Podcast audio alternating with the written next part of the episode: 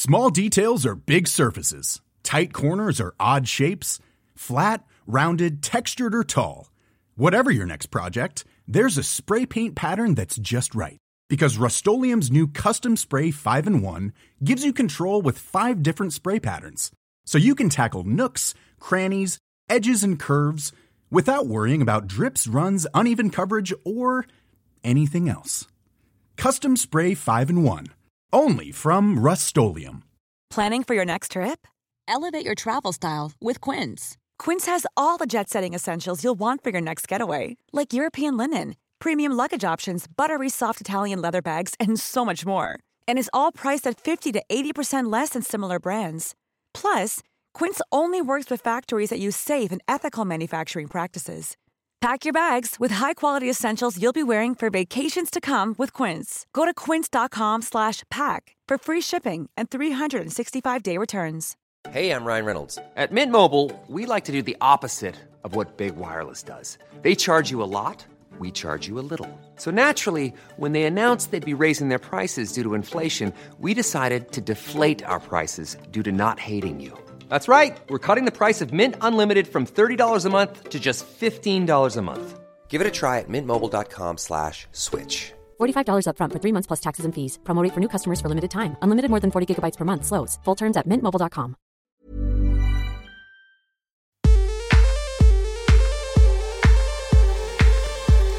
Hello, I'm Sophie Ellis Bextor, and welcome to Spinning Plates the podcast where I speak to busy working women who also happen to be mothers about how they make it work. I'm a singer and I've released seven albums in between having my five sons, aged 16 months to 16 years, so I spin a few plates myself. Being a mother can be the most amazing thing, but can also be hard to find time for yourself and your own ambitions. I want to be a bit nosy and see how other people balance everything. Welcome to Spinning Plates. Hi, how are you? I am feeling in quite a good mood today. Um, the sun is really beautiful. I know I probably always start chatting to you, telling you about the weather, but it does play a big, you know, part in your mood, doesn't it? And also, today is my day off in the week. So this is Sunday, and it's been quite a hectic week. It's been a bit silly in parts. Let me tell you about it. So, this week has been Eurovision week, as in the final was yesterday night. For what it's worth, I wanted the Finnish entry to win. I love that Finnish entry. Cha, cha, cha, cha, cha, cha, cha. Yeah. Um, anyway, that's not what I was going to tell you about.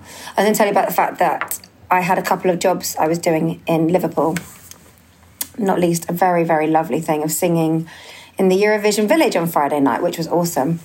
But the I had a, so I'd work on Thursday, Friday, Saturday, all in Liverpool. However, I'd also committed. Richard and I had committed to DJing at our uh, seven-year-old and eleven-year-old's primary school for a sort of end of SATs celebration thing. I don't know. It was during school hours, and we did like a half-hour DJ set disco for the reception, then forty-five minutes for years one, two, three 45 minutes, four, five, six. So that was on Friday afternoon. So I went up to Liverpool on Thursday, came back from Liverpool on Thursday night. Then we DJ'd at the school during the day on Friday. Then I got back in the car, 3.30, as soon as I finished, pelted it, four hours, 15 minutes, no loo breaks, thank you very much, all the way to Liverpool. Arrived 8.30 outside the Eurovision Village. I was on stage, my sequins and all that, 9.10. Yes, it can be done. Um, then stayed the night, finished another bit of work yesterday, and then came back in the car just minutes before the final started on the TV. So that's my experience of Eurovision. Uh, while I was up there on Friday, I did bump into Mae Muller, who is our UK entry, was our UK entry. And I'm very, very fond of May. I've known her for a long time. Her aunt is a very good friend of mine. So I've known her since she was a little girl. And I think she did brilliantly and I know that the UK did not do very well on the scoreboard. But as I said to Mae myself when I saw her, I think she'd already put in all the hard work and already got the spoils because everybody was so fond of her and the song she was singing was such a big hit. So cheers to you, Mae Muller. And cheers to Liverpool for hosting such a big Eurovision. Honestly, it was fantastic and the atmosphere was incredible. So that was all really lovely. And then uh, today, it's been a mixture of like taking kids to parties and things like that, kind of bobbing about day. But it's beautiful out there. Just got in and it's like 21 degrees or something crazy. So that's lovely. And the week ahead is another really exciting one. I've got a festival in Mexico next weekend. I know. Guadalajara. Where shall I head? What shall I do? I'm going to try and pack as much as I can in, and I'm not there for very long. Anyway, I am really excited about today's podcast guest, of course. Um, she is someone I've been a fan of for ages. Her name is Hannah Fry. And I'm sure you will know her already, but if you don't. So she's a maths professor. And I suppose you'd say she's a sort of, what would you say, like a data maths communicator. So she presents TV programs about that involve data and mathematics, but it's done in a really fun way. So she did a series with the BBC where she took apart sort of aspects of modern life. So it might be, I don't know, your Alexa or a food delivery app, things like this, and so explain how they work. But she's really open and generous with her wisdom and funny. And I really already liked her before we met. She also presented a really incredible program all about her experience with ovarian cancer, which led her to have a radical hysterectomy when she was only 38 and her children were only two and four. So, a very, very big thing to go through. And if you haven't watched that documentary, I really recommend it. It's on iPlayer as well. And yeah, so I went over to her house. Uh, her little girls are now, I'm going to say four and six. Her house is lovely, colourful, like mine, but much, much tidier. And uh, yeah, when I turned up, I just had a very strange experience with ASMR on the tube. Do you know what ASMR is? I imagine you do. Even my seven year old knows what ASMR is. It's the thing where people do that, like talking, whispering, and like make like weird sounds and cr- eat crunchy food. Because some people find it pleasurable, but I don't know. You might be like me. I cannot stand the sound of people whispering in adverts. Like, just ban it. I don't want someone whispering in my ear. I don't like it. Anyway, don't worry. That's not what's going to happen to you now. What's going to happen to you now is two women having a nice conversation, and I will see you on the other side. All right, see you later. Bye.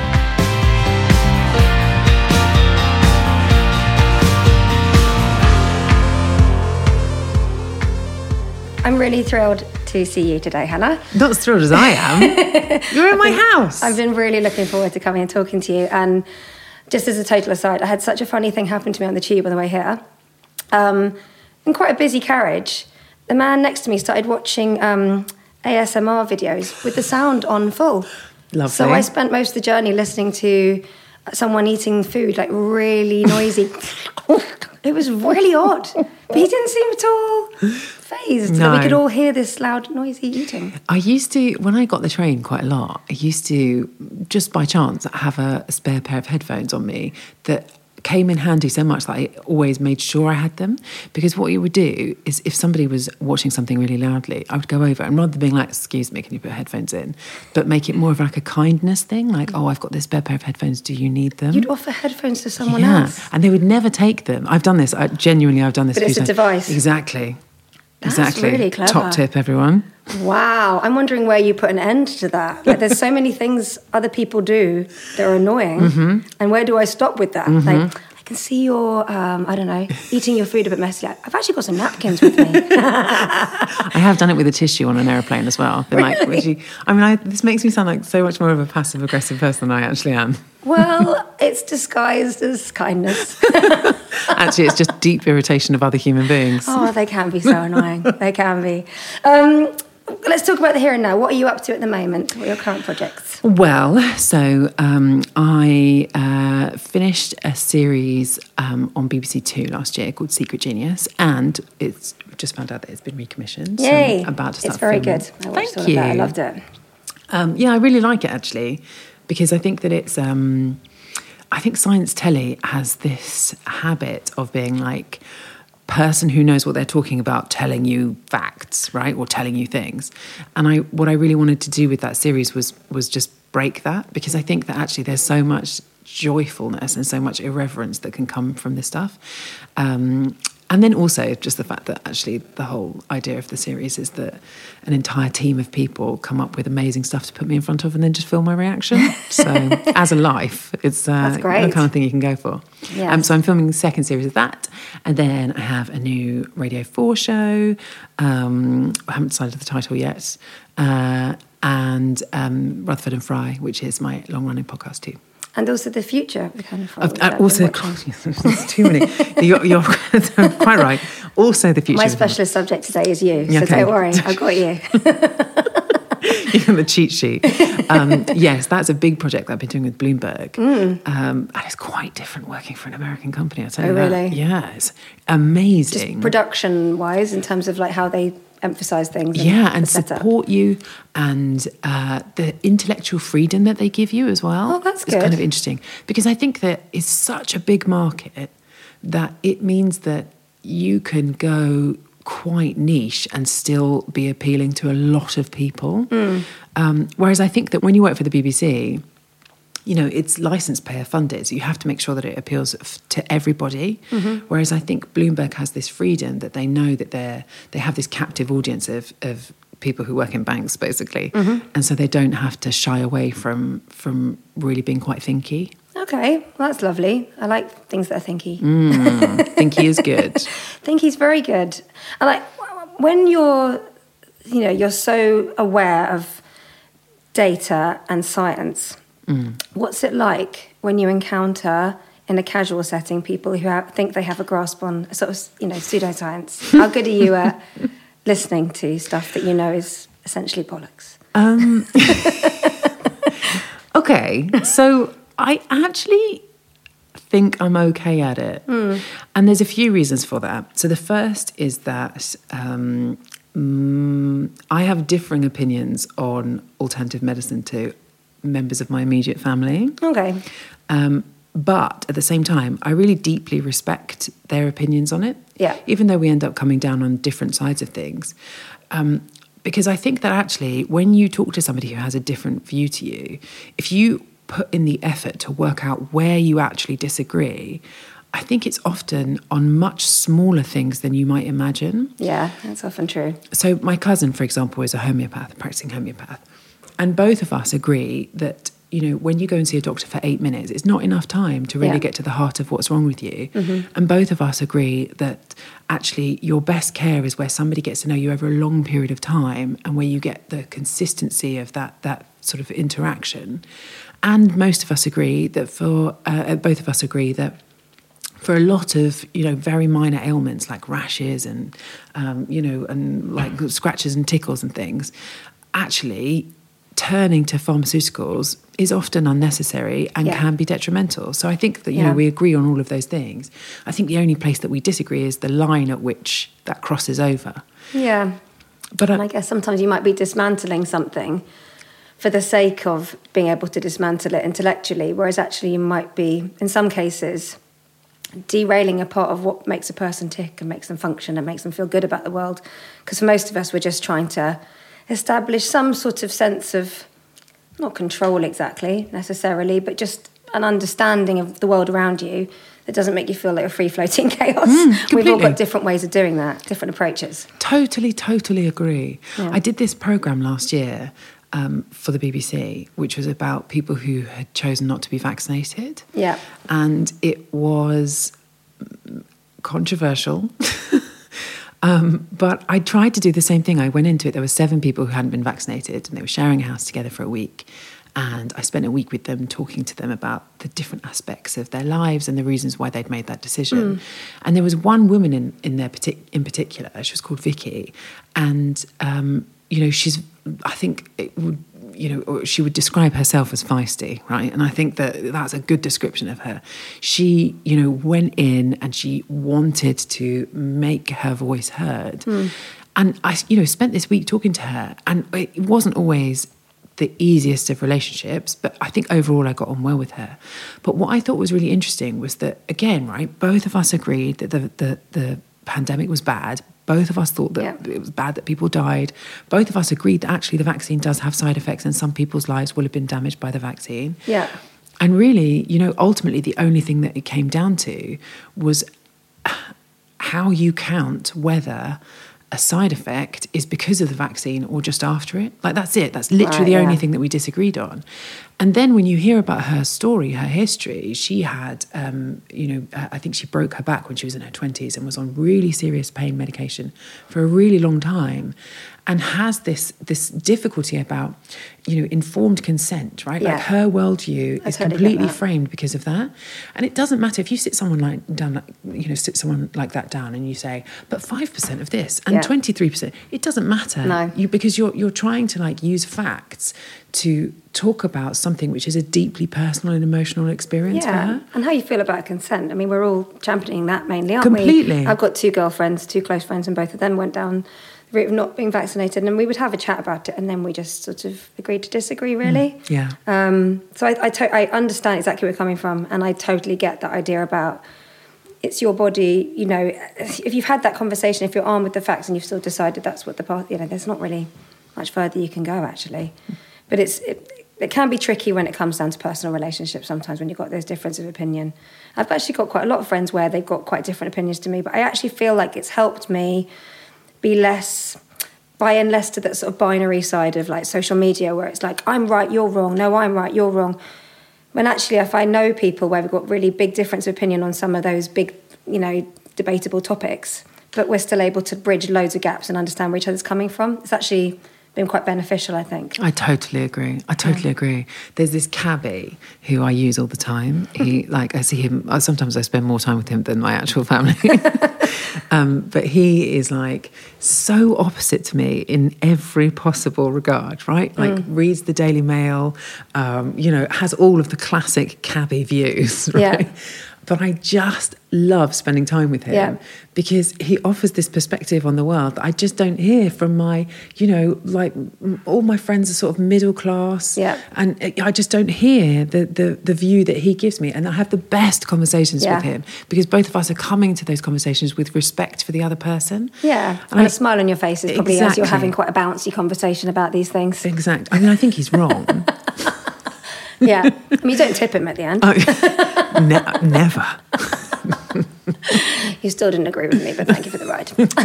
Four stars. Three, actually. exactly. Um, and obviously, my podcast talks about parenting, and I did wonder how your love of data and maths did any of that apply in your decision to become a mother? Oh my gosh. um, did it? That's a really interesting question, actually. I've never thought about that. It's so I quite a rich topic. it is quite a rich topic. I mean, crikey. Um, in terms of the decision, so I do think that I try and live my life according to. I mean, this is so nerdy. You ready for this? I'm so ready.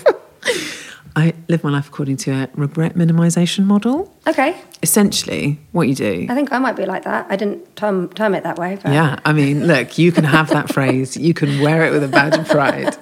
Um, yeah, essentially, what I always try and do is pick the path that I will look back on and regret the least. And so, in a way, that makes it gives you this freedom for uh, you're kind of untethered from bad decisions then because you made them with the information that you had at the time. Have you always lived like that? I think so, yeah. Certainly since I became an adult, yeah. That's a really helpful way, the perspective of that, because I have a big. I, I'm very anti the idea of regret. And I, funnily enough, I had a girlfriend recently talking about a regret she had about a boyfriend she split up with. Mm. And I was saying, you are the same person in turn, the way you would have made the decision, that you have to trust that you were the same person then that you are now. and if you agree. decided then he wasn't right for you, you can't look back and be like, oh, but now this, that, and the other. Because you only had what you had at the time. Completely. And you make the best decision for yourself in that here and now. And it's a really unhelpful little whirlpool to get stuck in with the idea that you now have got this extra information and you should look back and done something else. Um, so Because you didn't have that information No, at the time. you didn't. You've got to trust in yourself. Yeah. Trust in that kernel of the you that's always been you. Totally agree. To have made a decision that you thought was the best thing for yourself. So I think the only additional thing that you know having this label for it as it were Hmm. is that in that moment you have that sort of extra process Yes. which is right I am making this decision based on the information that I have right now and this is the decision that I I think I will regret the least, and I trust myself that that's the decision I'm making. I love that very much, actually. Yeah. So then I think that in terms of having children, I do think that there was a bit of regret minimization. I do think that there was a, a as much an emotional decision as a rational one, which was I I I thought that I would rather look back on my life and uh, and regret the time that I gave up for children, right, rather than the children that I gave up for time. I love that there's such a like analysis way of looking at it. I know. I'm it's sorry. really funny. The thing is, you you cut me open and I just bleed nerd, right? I, there's nothing else to me. I, I, I still play Tetris on my old Game Boy from the, from the 80s. I, I am cut from the same cloth. Um, but I do think it's a big life decision, and I was wondering because I was thinking in terms of topic, you could you could go very deep on analysing how having a child affects all aspects of your life. Mm-hmm. Are you tempted to delve deeper? I mean, look, I think that sometimes you just got to close your eyes and jump, haven't you? Because your ones are little as well; they're only three and six, so you're They still in the, very, the thick of the thick of the you know little children life. Yeah. the busy Although, bit. Look, I also think that actually, if you sat down and tried to rationally look at the arguments for and against having children, then I don't think anyone would ever have them. But because what I think you can't really take into account is just the magnitude of how much they give you. Yeah. You know, I don't think that. I remember before I had, uh, when I was pregnant with my first kid, I remember there was a, a mum that I was talking to, and she said, "Oh, you just won't, you just won't understand the love. Like you just don't understand it until you've experienced it." And at the time, it got my back up a little bit, and I think it still would now, actually, if I hadn't yet had a child, um, because I was like, "Look, I've loved." Before I am capable of imagination, you know, I can conceive of what it will feel like. But the thing is, I just I just sort of think that you can't. I just think that you can't understand what it's like to be in a position where you are totally and completely obsessed with a little creature whether they look at you or not right like there's some days my little my littlest who's like much less snuggly than the eldest um, getting a hug from her it's i think it's because she plays hard to get with the hugs you know Yeah. but like there are some days where I just almost stalk her. it's like, Des, Please be my friend." please, please, please, please, just look at me. Right? It's, it's like the most extreme crush. Yeah, Um, and I I, just relate. don't think that you can ever quite take that into account in a in a rational analysis of whether to be a parent or not. No, and I think that person saying that to you is like a sort of like a big no-no because for anyone that either can't or chooses not to become a parent, it's like a thing that you just don't want anyone to have in their head as something. The idea of anyone passing on to someone else, if this doesn't happen, you're going to miss out on a really big life experience. It's just like a a line you don't really cross. So I would get my back up too because it's like, how could you say that? However, once you have a child, it's like your heart does get sort of turned inside out a little mm. bit. And I think if I'm brutally honest, if it was a kind of deathbed moment for me, I think being a good mum would, would be enough for me if that's all I've managed to do. Which is kind of crazy, really, because there's mm. lots of other things I want to get on with and I hope I'm doing. But if I had to choose one thing, I think I'd choose that. Oh gosh. Now I'm thinking about what I, whether I would as well. And I feel, I feel slightly guilty that I don't know if I would.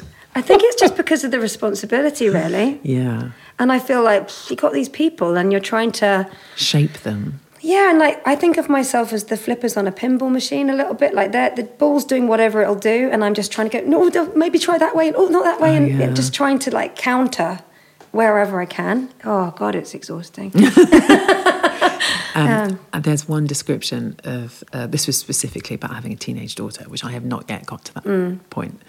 Um, but it was that when you have a teenage daughter, you have to be the sides of a swimming pool.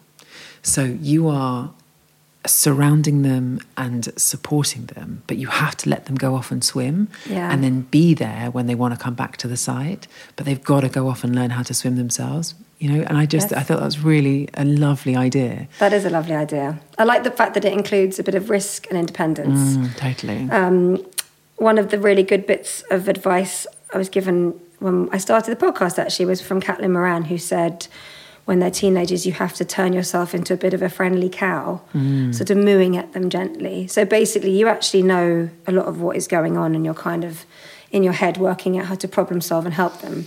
But when you approach them, because they're at this point where they're doing such changes Mm. neurologically, in terms of independence and breaking away from you, the way to keep them open and communicative is to sort of make yourself a little bit daft in their presence so that you're regarded as sort of a friendly, mm, you know, how was your day?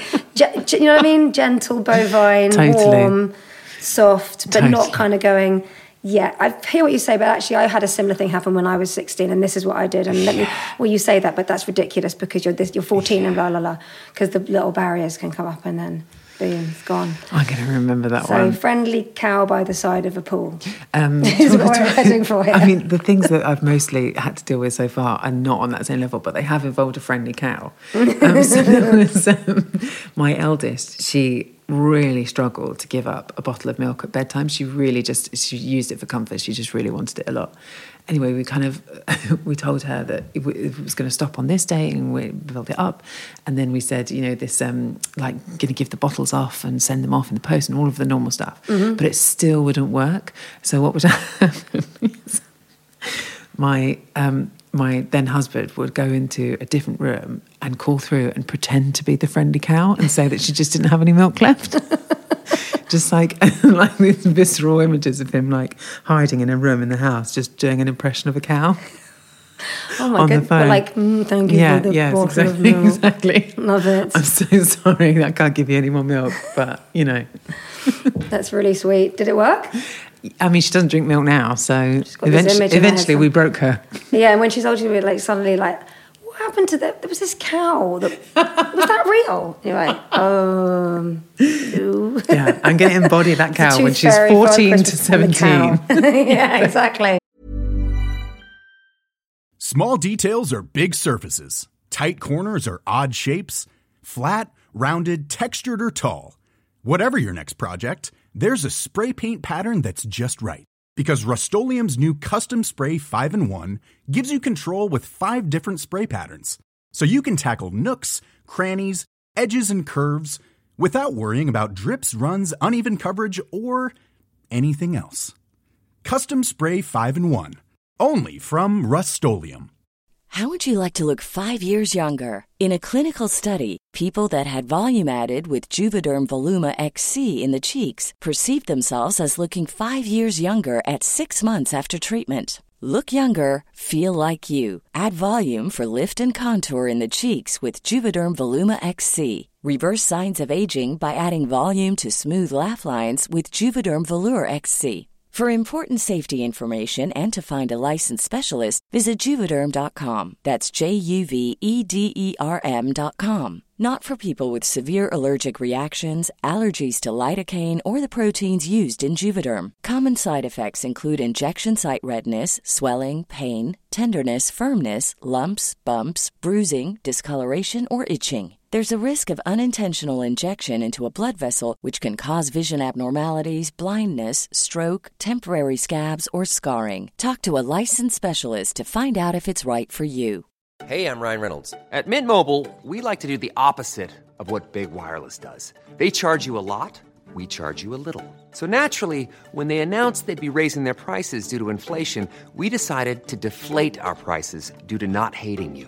That's right. We're cutting the price of Mint Unlimited from $30 a month to just $15 a month. Give it a try at mintmobile.com slash switch. $45 upfront for three months plus taxes and fees. Promo rate for new customers for limited time. Unlimited more than 40 gigabytes per month. Slows. Full terms at mintmobile.com.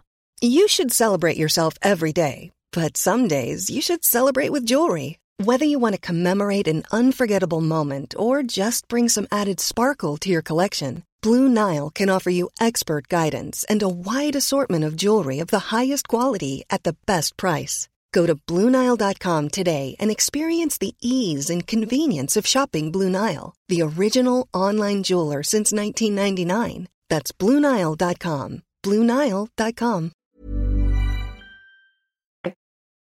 And did you always, I mean, were you always going to keep working? Was, was work, going back to work with babies ever a thing you thought about? Was it just a, of course I'll work? Yeah. So, hmm. So this was a um, it was more something that happened um, automatically rather than something that I definitely wanted to do. Mm-hmm. But then again, at the same time, I also I'm not very good at stopping, so I don't know if I ever would have been able to not. But my my husband was um, he was working as a sports writer.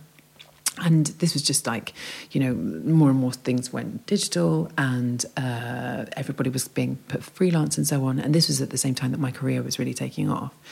So as his work declined, mine increased. So it just made sense that he would be the main carer. And as a result of that, I did go back to work, I think, crazily quickly. Um, and looking back, I do think, I mean, look, regret minimization, but you've got to take into account, you know, postpartum hormones, which are all over the place. And I did go back to work too too quickly for both of them, I think.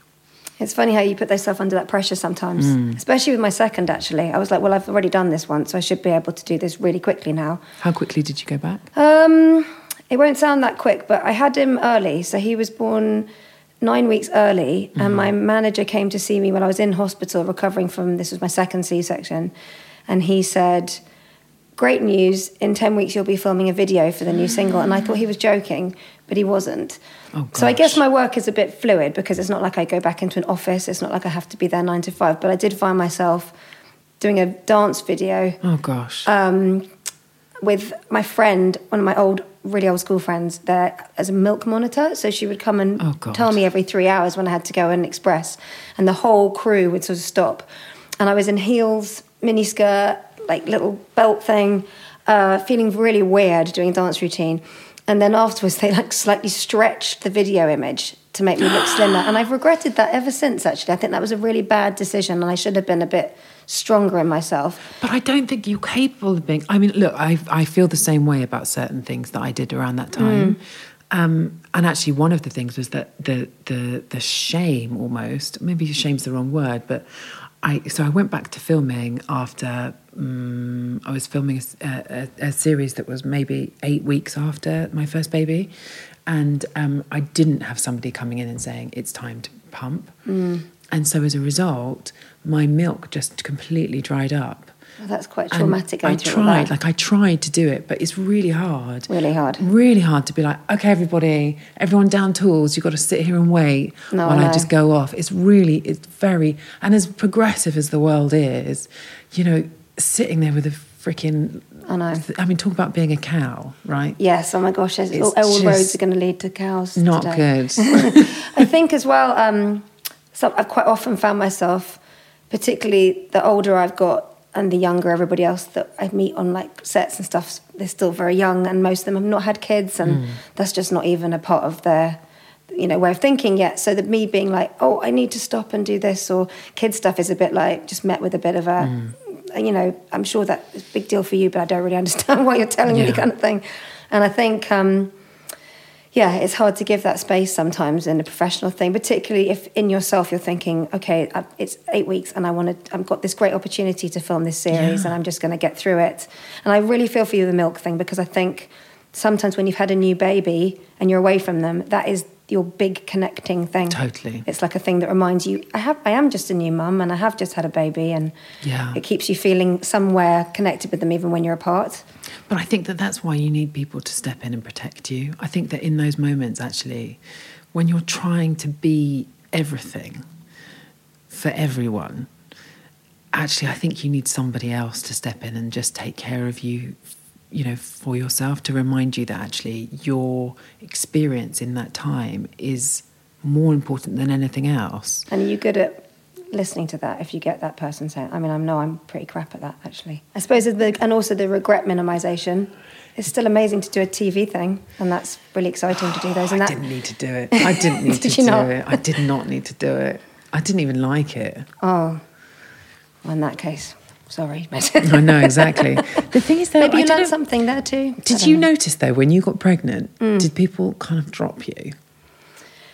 I think for me, well, the first couple of babies was more just an alien thing because I was the only one from my girlfriends who'd had a baby then. So I had my first two, not particularly young, but both in my 20s, and it was just not a stage that anyone else was going through at that time. So I wouldn't say it's that I got dropped. Well, actually, professionally, I think it affected me a lot. Yes. Um, personally, no, it's all cool. But but professionally, this was so my first two were when I was still, you know, pop dance and trying to make music that would be played on Radio One, and it was just not. I just felt like being a mum was just not um, compatible with that at all. I think things have changed, and this is like nearly twenty years ago now. Yeah. I think things have changed a lot. Um, but then I felt like being a mum was a really frumpy thing to do to my career, if I'm honest. And I, I think that's probably why I spent a long time recalibrating. How how is it going to work for me? How how did I feel about being selfish about my work?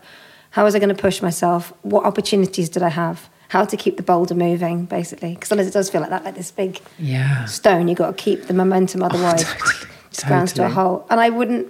I knew I wanted to keep working because I didn't feel like me without work is part of who I am. I, I love my work very much. So I think I had to be a bit selfish, really. But I think it took me years to truly mm, like more at peace with it. When you say it's hundred percent there, actually, probably. Did you, the third, fourth, and fifth time round, did you Mm. get it more right? Yes, I actually enjoyed that a lot more, and I felt better about it.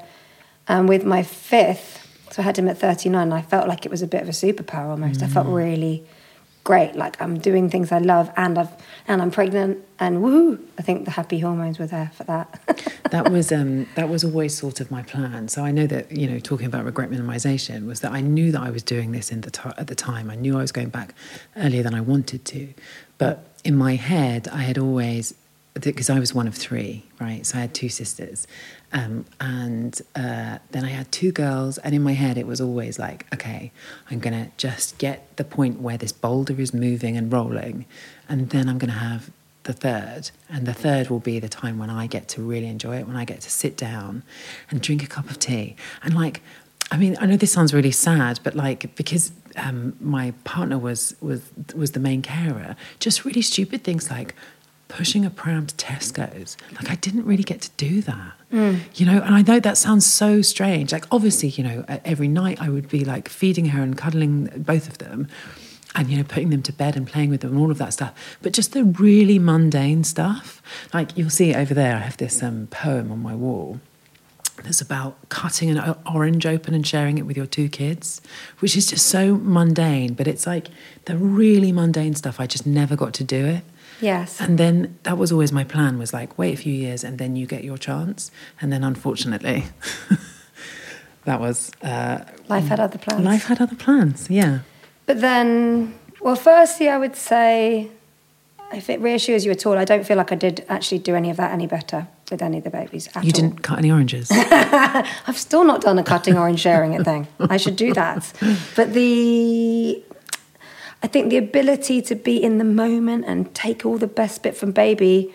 Partly, I think I'm actually, if I'm totally honest, I think I like baby bit, but I don't think I'm brilliant at that bit of childhood mm. actually. And I've sort of realised this and acknowledged that that's okay. Because the more kids I have, people go, "Oh, you must really love babies," and I'm like, "That's really not what it's about." I think I'm better when they get a bit older. Mm-hmm. Three plus, I love all the crazy conversations.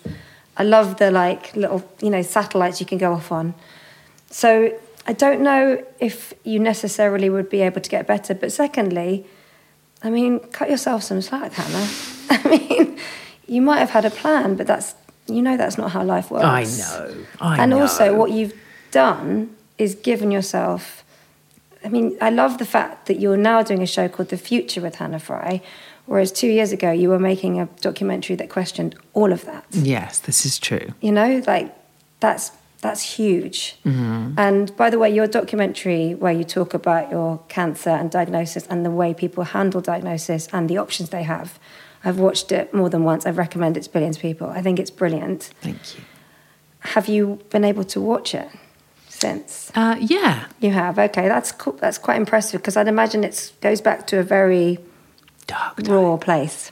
Yeah. So this is um, uh, when I was 36. I was diagnosed with cervical cancer, and um, when it first started, the well, okay, I started like writing a diary, which I think a lot of people do. It's very therapeutic, and then just because of my job, um, and also because you know it's just quicker. And then I started just recording little bits and pieces. And so initially, the footage that I was capturing was never intended to do anything or be anywhere. And then I have a friend who um, makes documentaries, really beautiful documentaries. Uh, and I spoke to him, I called him, and he was like, he kind of persuaded me to take it much more seriously, to take the filming much more seriously. Um, so there are, I would say, there are bits of footage um, which I haven't watched, which are not in the film, Mm. which I think are, um, I don't know if I'll ever watch them again. I don't No, think you I don't need, need to. to. You don't need to go back to Um, that. But in terms of the bits of the film, the reason why I can watch it still is because for me, it wasn't a film about me. It was never supposed to be a film about me, or at least in my mind, it wasn't. Mm. It was that it was a film that included some of my footage because that gave me permission to really talk about cancer care in this country Yeah. and the way in which we make our decisions about our own lives. Which is so fascinating. Right? It's so fascinating. Mm.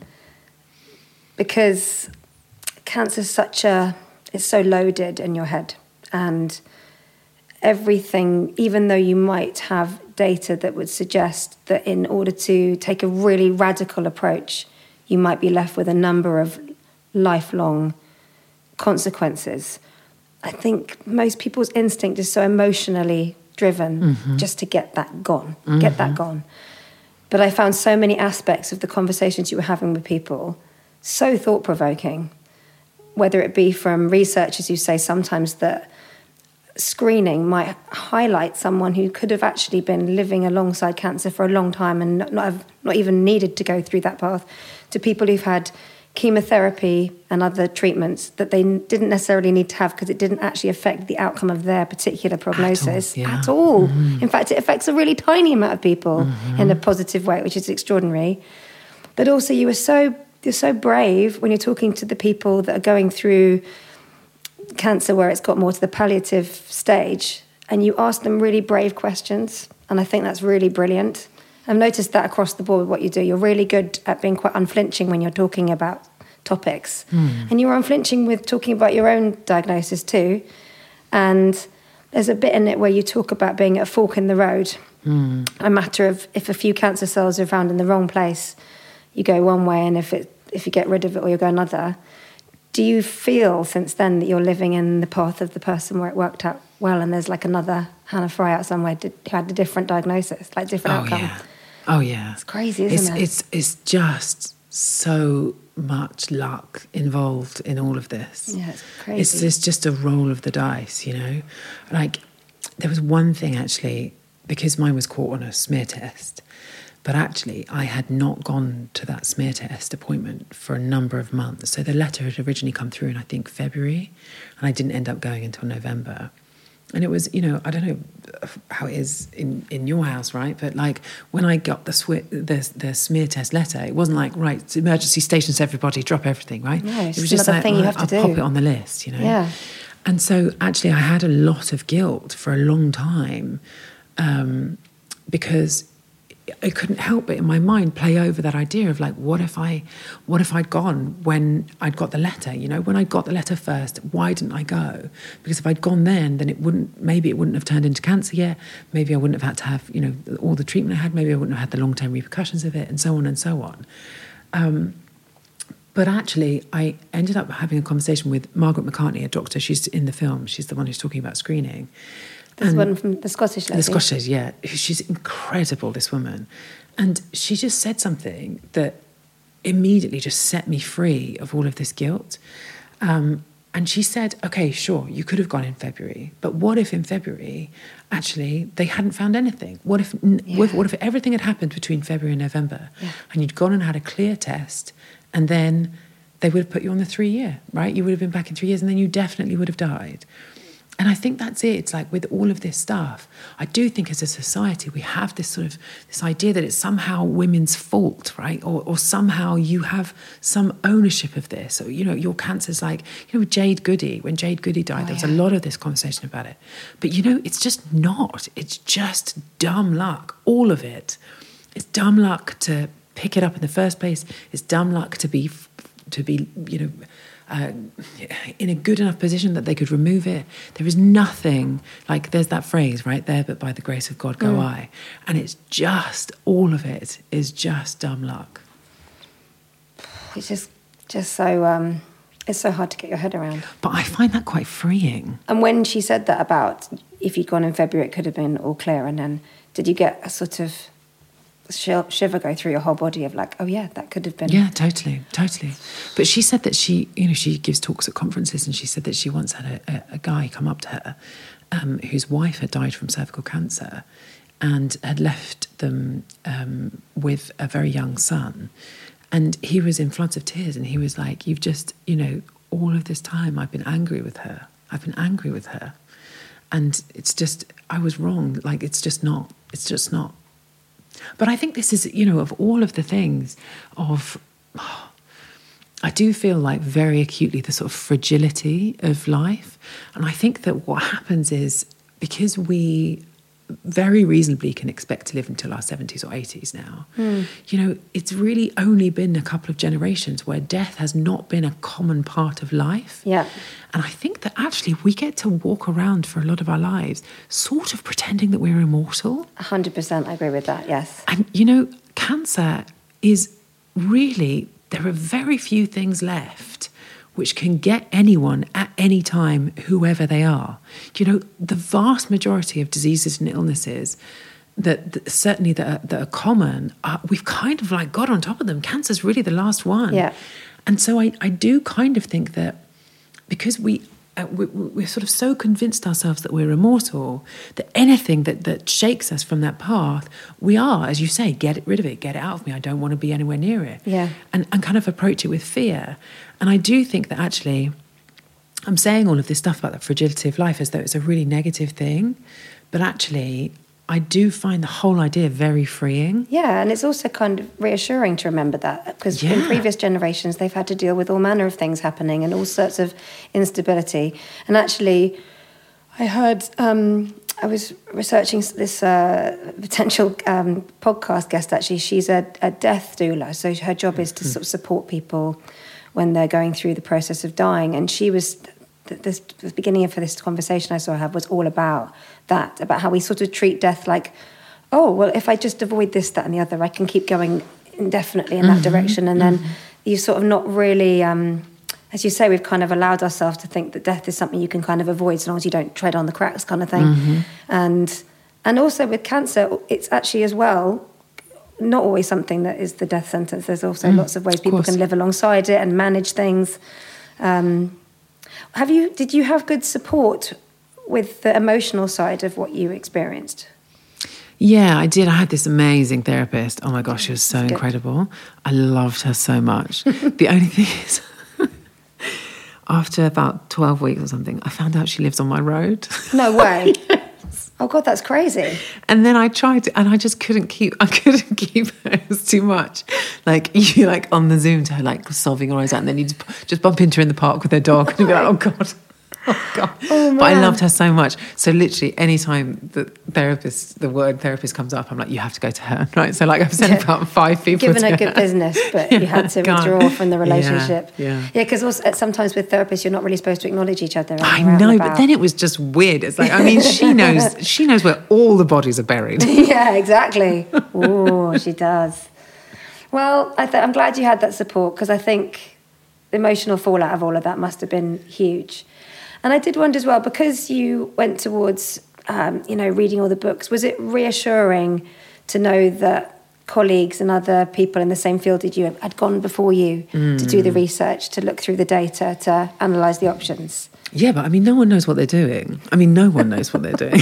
Like, I mean, don't get me wrong. I think like I, it, it, science is the closest that we come to knowing what we're doing. But I mean, it's it's still. I think it's the uncertainty. I think that you instinctively in that moment you just want an answer. You just want Yeah. tell me what the answer is. Um, tell me what to do. Tell me everything that's going to is going to be okay. And and so that's what I found that I was looking for when I was looking at the statistics. It was like giving the answer, giving the answer. What's going to happen to me? Where do I fit on this curve? And you know the answer just isn't there. Like Yeah. there isn't. You don't know. There's no way to know. Um, and I think that actually accepting some of that uncertainty was very difficult. So difficult. That's probably the, like, the last thing you want to do is accept an unknown. Mm. And that's what sometimes when you're talking to the two people who had different approaches to their coping with the, the you know, the, when their options were radically reduced. Mm. And you had that one chap who decided, okay, I'm going to stop all treatment and I'm going to go cycling with my little boy and we're going to do these things together. And then the other lady who was like, no, I'm going to do everything I can if it just gives me a little bit more time. Mm. And that was really, I did find a lot of, I'm sure everybody who watches will be just thinking, what would I do? What's the value you place on time? What's the value you place on time when I'm feeling well versus time when I'm longer time but not feeling very well? Yeah.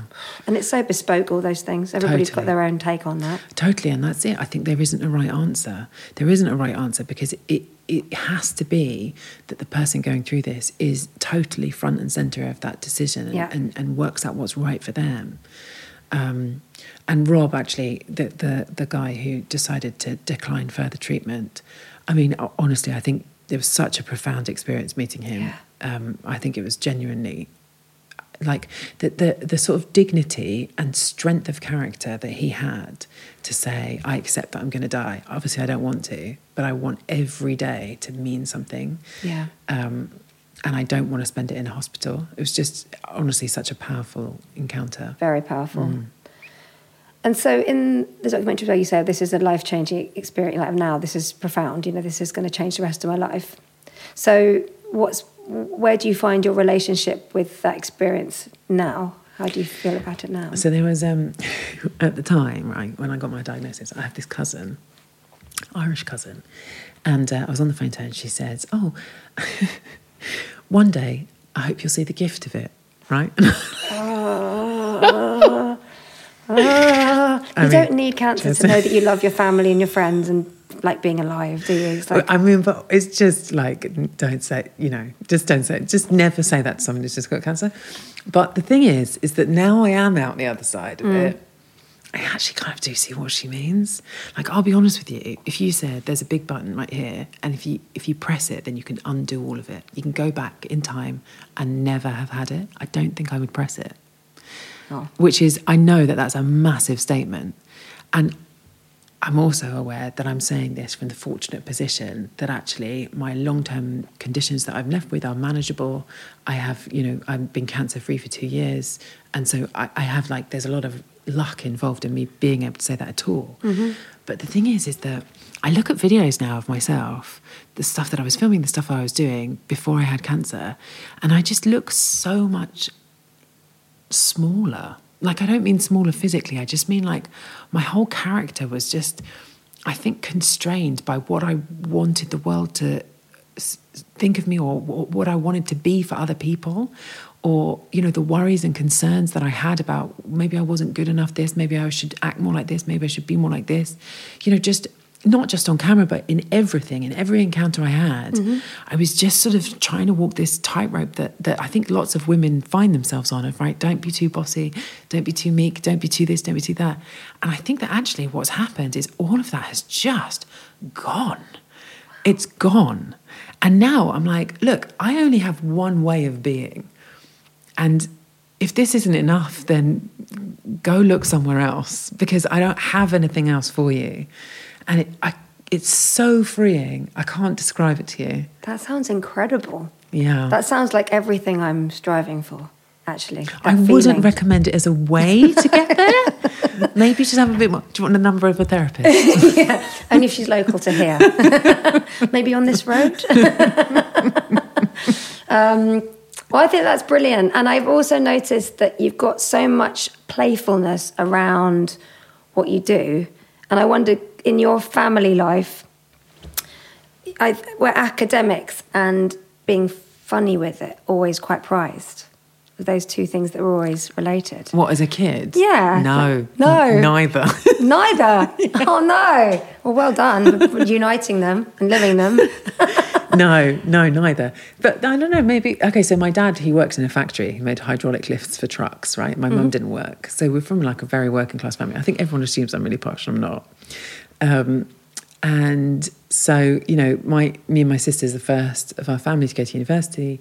Uh, there was no expectations on us at all to be. Did all of you go to uni? anything. We did, yeah.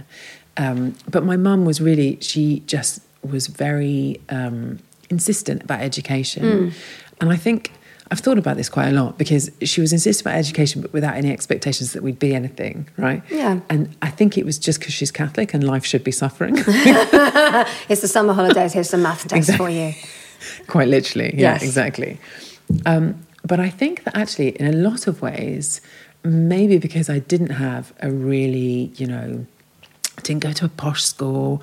I don't know any Latin. Like, I didn't freaking learn all the ancient Greek words for, I don't know, you know, when you go into like places with posh people and they're Yeah. like, oh, Icarus, blah. And it's like, I don't know. I genuinely don't know. No, no, No. optional harp lessons. None of that. No. And so I think that maybe in part because um, I just don't get a lot of what they're on about, big gaps in my education. Um, I think it just means maybe inevitably that I just find it, uh, find a lot of amusement in it. You know, that maybe I wouldn't if if I'd been a bit more institutionalized. But that's good though. I think have you can have fun in the topic, especially because science can have an image of being quite dry and maths. But if you're having fun and being playful, it actually breaks the seal for so many people. Mm-hmm. Is it right you got into presenting through doing like a uni stand up thing? That's true. That's crazy. How was your what was your stand up material? That's like that's actually my anxiety dream. If I'm watching a comic, Uh-huh. I feel like I have to have a joke prepared into my in my head in case I accidentally quantum leap into their body and have to finish the set. so Yeah. yeah. I Well- mean, well, done for practice. doing it. Thing is, I, sort of think that actually, when you watch a lot of comics, I've really thought this about watching panel shows. When you watch them really carefully and, and um, I don't know, overanalyze them as I as I tend to, then um, what a lot of people are saying on there is no funnier than what everyone comes up with in the pub. Yeah. you know, like a group of friends who are just having a laugh with each other. It's, it's it's really, I think, a lot of it is that quality, but the difference is that it's people who are who have worked out how to get themselves in that state of mind Mm-hmm. in that really stressful environment. Yes, it's so true actually, and confidence of it. And also, I think if you if you know someone's a comedian, you're kind of open to the kind of they're probably going to make me laugh. Yeah. And so, some people are just quite funny in how they deliver things. But also, I think humor is really disarming and lovely, and it can be really charming. And I think that, like for me, it can break open lots of things. So I think it's a great sort of intellectual lubricant, really. Totally agree. Yeah. but I also think, actually, specifically with science, I think the thing that I worked out a little while ago is that when you make a big science show, you're not selling fact or information or knowledge. This is what Brian Brian Cox has worked out so perfectly is that he's selling an experience. When you watch a Brian Cox show, what, what you're doing is you're having the feeling of your brain being expanded. Yes. Just for that period of time. Yeah. And then you go along with him. It's just at the very edge of what you can imagine, Yeah. what your brain can handle. And then right at the end of it, it's like, okay, what did he talk about? And it's like, no idea. No idea. You know what I mean? All of it's gone. Immediately it's gone. But during that hour, you feel as though you are exploring the cosmos w- with the limits of what human mind can do. And I think the thing is, is that space, you've got a kind of an advantage with space, right? Because Yeah. everybody has looked up and wondered what's yeah, out there. it's a democratic Yeah, place totally, to go. We, we all go there. And you cannot do that with maths, believe me, right? Because, Even though it's part of everybody's everyday all the time. but it's not an enjoyable part of people's everyday. every. I mean, look, me, look. I mean, frankly, me too. Um, but I think that you can, you just generally can't do that with something that was a subject at school. And so I think then, if you need to turn it into an experience, then I think that humour is really the the very first place you can start. It Yes. seems so obvious to me because it's like let's go and look at the the totally bonkers things that people are doing. You know, I don't know. I was reading this thing this morning about someone trying to trick oysters into thinking that the tide was at a different time, right? Like Okay. coming up with experiments about that. You know, I mean, how ridiculous the idea that you've got like people sitting around working out how to trick an oyster. I just, I think there's just something so lovely about that. Um, but I think that that's that the way that you have to do it is like take people in on board them with the, the the ridiculousness of it, and that's I think how you turn it into what feels like an experience. Well, firstly, I think you completely do that too. I think when I'm watching your shows and you're, or I've seen you on stage doing things, I, my brain has that thing of feeling bigger. Um, I think, uh, secondly, all my favourite um, educators, people on TV, I think people I enjoy watching, they always have a generosity about the information they're trying to impart that is never superior. It's Mm. always going, "T- come on this journey with me, come on this ride, sit next to me. Isn't this incredible? And that's infectious. And thirdly, at the end of your TED talk, that kind of was the really pivotal thing for you, where you did a TED talk about the maths of dating. The sentence you end on, which I think is a brilliant sentence, is very revealing about you, I think, where you said, Now that I've talked you through the, the maths of love, I hope that you have a love for maths. And I'm like, there, there she is. Like, I loved it. It works. It's so neat, but also it's like you going, look, I've done all of this for you in a very populist way, just so a little part of you might come a little bit towards me and love Let me have three. Let me have three words at the end. I beg you. exactly. I just thought that's lovely. Well, if we can bring it back to your daughters, so how, do you ever apply any of your sort of uh, mathematical data analysis to how they are at all when they're at home? Because I do think it's quite a fascinating age when they're small and how people learn. It must be quite fascinating for you to see the the sponge in action. Yeah, oh yeah, definitely, definitely. And then, I, yeah, I mean, I think if you were like a neuroscientist, having your own children, oh man, it'd be amazing, wouldn't it? Mm. Yeah, like yeah, yeah. Experiment. Um, there are some things that I do with them. Um, I use a little bit of game theory to make them behave sometimes. Okay, tell me Um, more. So, so the thing is, is that you can't just say to a kid like, "Oh, um, if you uh, don't stop jumping up and down the sofa, then I'm going to cancel the holiday," right? Because then they they know you're not going to do that. Mm-hmm. So you have to make what's known in game theory as a credible threat. Yes. Um, and um, essentially, you have to create, pick something that um, that you know that they know that you will carry out. So, for example, Yeah. if you don't stop jumping up and down the sofa, then um, on tomorrow we're going to go to the art gallery. I'm going to make you come around the art gallery with me all day. And as long as they know that you love going to the art gallery and they really hate it, then Yeah. it's credible. Yeah. Um, I mean, that's kind of like level one. But I do think that thing of carrot you has to be a threat that is realistic because sometimes you'll say something like, if you're doing that, I'm not going to take you to that party. And then the party might be like in a week's time. and of course you're going to take me to You that party. I mean, of course you are. So it was empty threat. Exactly. Mm. But the best of all is Yeah. um, is where you uh, create something called a precondition. So essentially, the act of you saying the threat means that the threat has to be true. Um, and essentially, what you could do is, uh, if you've got two children, useful, Mm. um, uh, then you can say, right, um, the next one of you to jump on the sofa, the other one gets to pick what we watch on TV for the rest of the week. Oh, yeah. And then they're going to police each other, right? You know Yeah. that you know that guaranteed. Yes. And so, I mean, basically, they're putty in your hands. And Okay. thus, I have the best behaved children in all of the world, and know that they never argue. They never do anything naughty ever. That is so They're good. honest. oh, yeah, they are. They are. well done, you cracked it. If only I'd heard this 19 years ago. it just doesn't seem to ever quite work out with mine. Uh, I think I need to try hard. I think I'm a pushover. I literally stood at the doorstep this morning as I waved my eldest off to school, complaining about how his slightly younger brother had managed to negotiate a day off school. And I literally stood on the doorstep at like 7.30 in the morning saying to Sonny, why am I so weak? I didn't mean to be so weak as I waved him goodbye. I just thought I'd have a little bit more backbone. Yeah. It's really tiring though, being cross and then co- car- like carrying out the consequence. I know. Especially if it has a negative effect on you, like oh, you're not going to be able to do X, Y, Z. What I'm trying to do now is operate. I saw like one of those little like pitched things on like Facebook or something, where it's saying rather than a kind of if you do that, then you do something bad.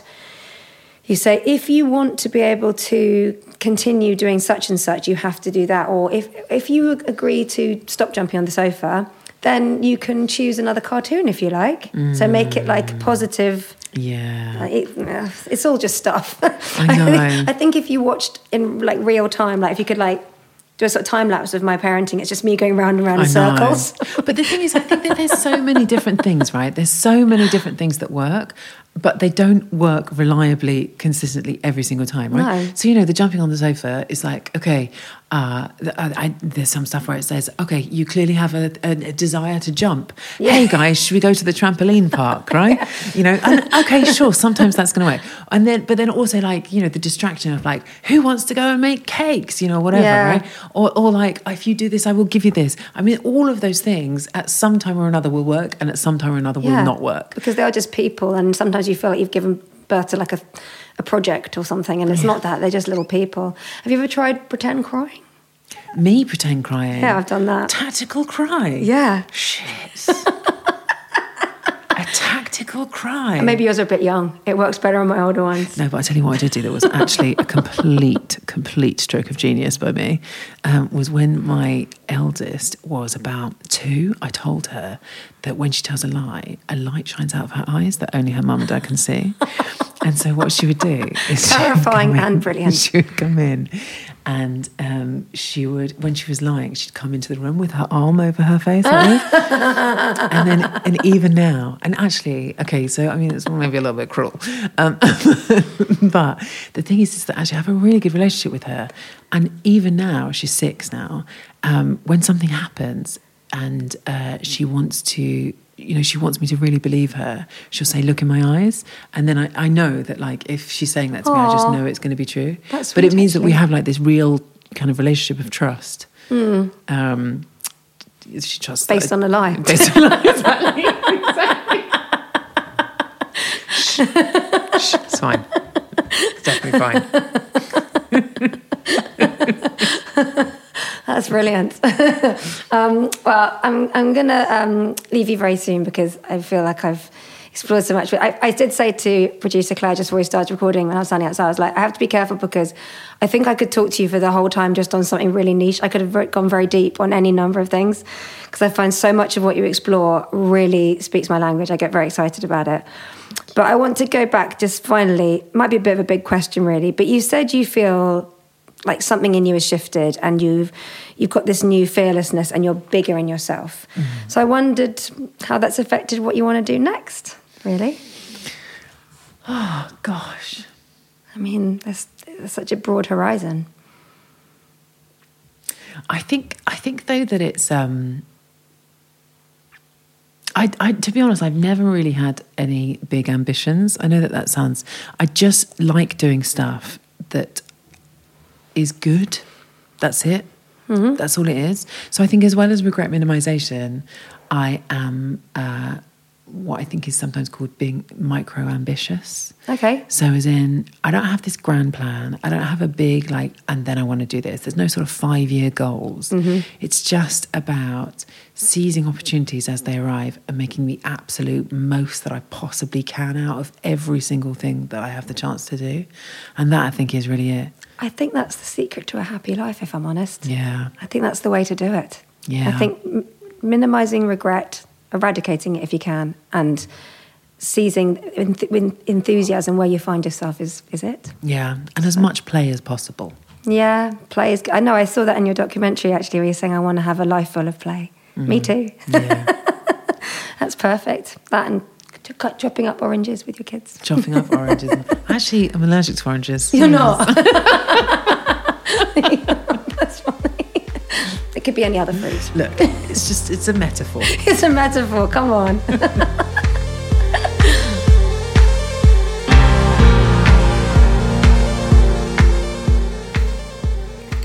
What a lovely woman Hannah Fry is.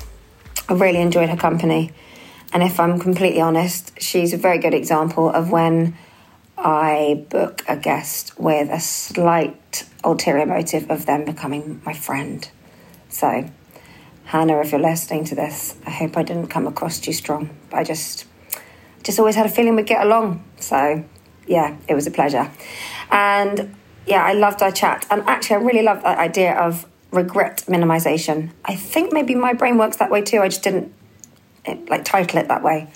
But I do think you have to trust in who you were at the moment you made decisions.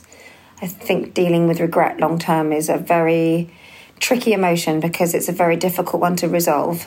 So you've got to trust yourself that how you felt in the moment, you would choose the same, make the same choices and make the same decisions as if you were, it was, you know, happening again now. I think you have to trust that. Otherwise, you go loopy loo, wouldn't you? Um, and I've realised while I'm sat here talking to you, um, so I'm in my house, and then outside the window is my garden, and beyond it there's trees, and then there's a little road, and then there's a park, and I can hear my children shouting in the park as I'm talking to you. I think. Have you ever had? I, when I came back from holiday a couple of years back, we were the noisiest family where we were staying. I got all my kids hearing tested. I was like, maybe they're just not a bit hard of hearing, and that's why they're so loud. They were all fine with their hearing. They're just noisy, um, noisier than your average. Uh, and the other exciting thing I've got happening, um, I realise, is my album is out really soon. My album is out two weeks this Friday, so that's June the 2nd. I can't wait. It's like the longest running thing, but I'm so proud of this record and I really love it. And it feels very personal, but also very big and bold and shiny. And I just, oh, it's just going to be so lovely. I can't wait to see it. I still haven't seen a finished version. We've done it in cassette and in vinyl and CD, and I can't wait to see the artwork. I'm so happy to do vinyl. When I was with Universal Records, we never did vinyl, and now since I've done Wanderlust and Familia and Song Diaries and Songs on the Kitchen Disco and this one, Hana, I've made sure they're all in vinyl. It's gorgeous. Plus, you get to do fun ones where you make them a different colour and that kind of thing yeah, really lovely. I can't wait for you to hear it. And actually, it's good timing because the song is the songs on the album suit the sunshine. I feel like they're all about spring and summer. So, yeah, it's good timing that the blossom is out and the sun's shining and it's all feeling really green and lush everywhere. It's a lot easier, isn't it, to get out of bed in the morning?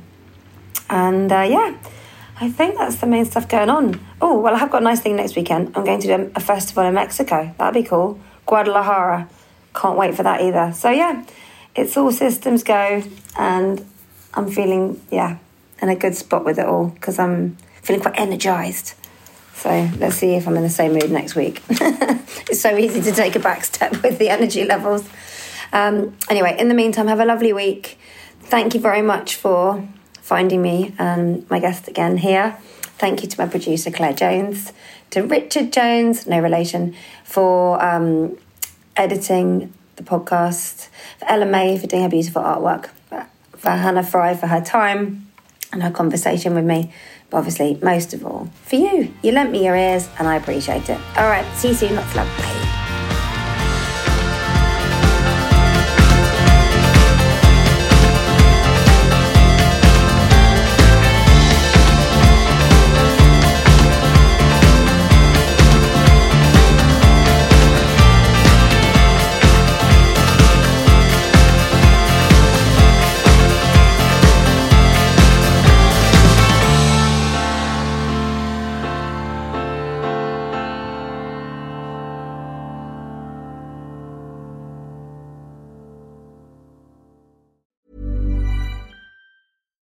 Imagine the softest sheets you've ever felt. Now imagine them getting even softer over time. That's what you'll feel with Boll and Branch's organic cotton sheets. In a recent customer survey, 96% replied that Boll and Branch sheets get softer with every wash. Start getting your best night's sleep in these sheets that get softer and softer for years to come. Try their sheets with a 30-night guarantee. Plus, get 15% off your first order at bollandbranch.com. Code BUTTERY. Exclusions apply. See site for details. Hi, I'm Daniel, founder of Pretty Litter. Did you know cats tend to hide symptoms of sickness and pain? I learned this the hard way after losing my cat, Gingy. So I created Pretty Litter, a health monitoring litter that helps detect early signs of illness by changing colors, saving you money and potentially your cat's life. Pretty Litter is veterinarian developed, and it's the easiest way to keep tabs on your fur baby's health right at home. Go to prettylitter.com and use code ACAST for 20% off your first order and a free cat toy. Terms and conditions apply. See site for details.